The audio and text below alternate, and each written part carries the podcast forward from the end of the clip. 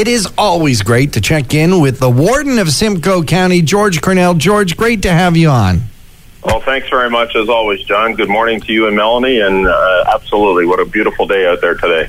Uh, big congratulations on uh, the success, or you know, I'm knocking on wood, I guess, a bit here, but so far in terms of containing COVID from a county level, things are looking pretty, uh, uh, pretty good. Uh, they are indeed, and we owe that to our, our residents and visitors that uh, are uh, being responsible and, and, following the direction and the guidelines of the public health unit. Uh, in Simcoe Muskoka District, our, uh, yesterday we actually had no new cases. It's been over two weeks, uh, fortunately, since we've had any deaths. Um, but uh, and you know, obviously, the focus now is on reopening, but certainly in a very slow and methodical way and a safe way again to uh, protect uh, in the term in the case of businesses uh, their employees and, and also their uh, customers and the general public so we COVID is uh, certainly has not gone away, um, but there is much more activity in our communities. Um, and uh, when you look at the, uh, I'm saying um um, and I apologize, but my and my wife coached me the last time that there was too too many of those, so we're to work on that. but the uh, the public uh, the uh, medical officer of health uh, has actually identified that his thinking is that yes, we are going to reopen, but again, very slowly and, and conscious of safety. And we need to change our thinking a little bit that recognize that COVID isn't going away. So we have to learn to live with COVID. So how do we better conduct ourselves? And always just remind everyone that uh, you know you need to follow those health guidelines, and that's washing our hands coughing into our sleeve. Uh, only go out when you really need to. Wear a mask where possible. Maintain that physical distancing outside.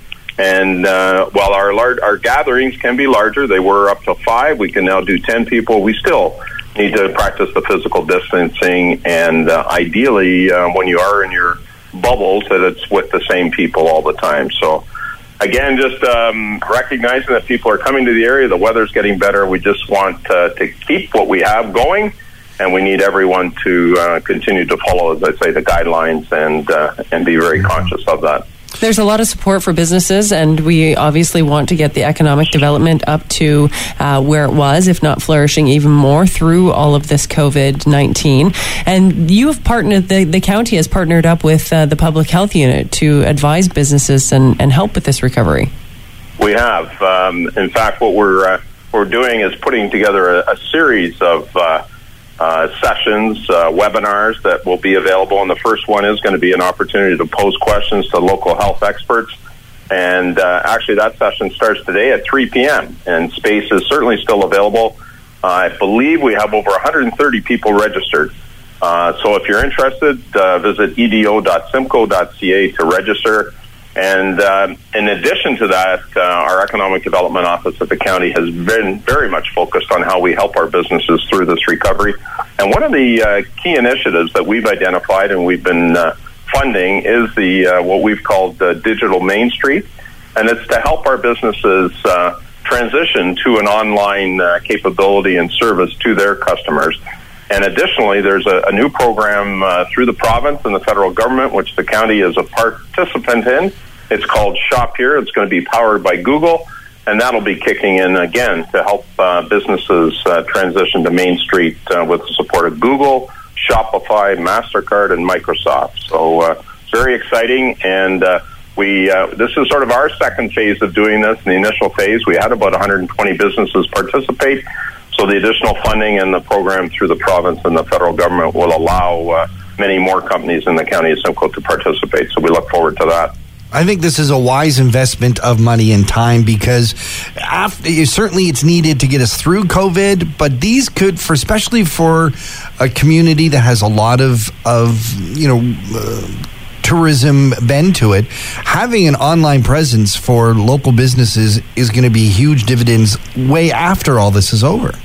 I, I would agree 100%. And uh, offline, we were chatting, and, and let's uh, put that on our topics for next time. But uh, through this, we've realized the not that we didn't understand it and we uh, hadn't seen the importance, but uh, rural broadband and some of the challenges that we're facing.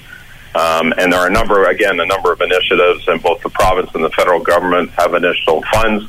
and there is an initiative called SWIFT, which is Southwestern Integrated Fiber Technology, and that's a group that's uh, led by the Western Wardens Caucus, of which the County of Simcoe is part of. So, I'll be happy to uh, provide an update on that because, as we, as you just pointed out, from a business commerce perspective, um, e or web-based um, operations are going to be key. We've also seen now with e-learning with our kids in schools, uh, that's going to be different going forward. Um, and again, the dependency and the uh, ability, the accessibility, the affordability, affordability of broadband uh, is going to be key to that success. Uh, one of the major uh, challenges, certainly through this COVID, has been with long-term care facilities. I know that the county, ha- uh, you know, has several. Uh, how are we doing in, in that regard? Uh, are we as safe as we should be?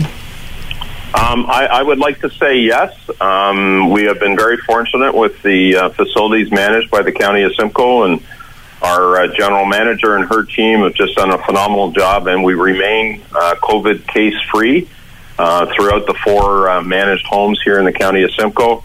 And that means that, you know, over 1,300 seniors that we serve in these facilities and uh, all of the amazing staff that support them have remained safe. But we do, as, as I said at the very beginning here, we need to continue to uh, to work towards uh, maintaining that status, and that means uh, screening, testing, and all the necessary precautions that need to be taken, uh, especially within our long-term cares long long term care homes and uh, looking after those uh, very vulnerable populations. And just to wrap up, a little housekeeping, uh, some news on LINX Transit. We're moving it back to uh, maybe a little bit more close to the old normal. Correct. Uh, yeah, in fact, uh, you know, with uh, things opening up, people going back to work and utilizing the transit, uh, we will be reintroducing fares uh, starting on July the 2nd, and that's consistent with there's an urban transit association across Canada, and that uh, is consistent with what they're doing. There will be guidelines, obviously, again to support the uh, public health unit's guidelines, uh, and we're going to follow the ones that the MTO in Toronto is using. That's great news. Well, Warden Cornell, thank you so much for joining us and talking to the town. Congratulations on, on what the uh, county is doing to get us through this, and we look forward to talking to you again right here on Talk of the Town. Thank you very much, as usual, and uh, good morning, all. Enjoy the rest of your day.